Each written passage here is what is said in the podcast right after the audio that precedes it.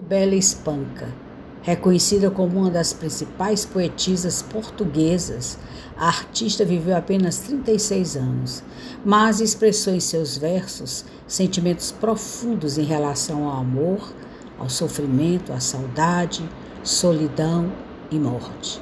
A autora escreveu 150 poemas, sendo o primeiro escrito com apenas oito anos de idade, quando, segundo as suas próprias palavras, já as coisas da vida me davam vontade de chorar.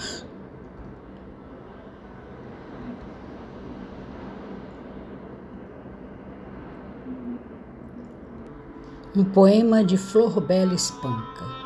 Silêncio. No fadário que é meu, neste penar, noite alta, noite escura, noite morta. Sou o vento que geme e quer entrar. Sou o vento que vai bater-te à porta. Vivo longe de ti, mas que me importa?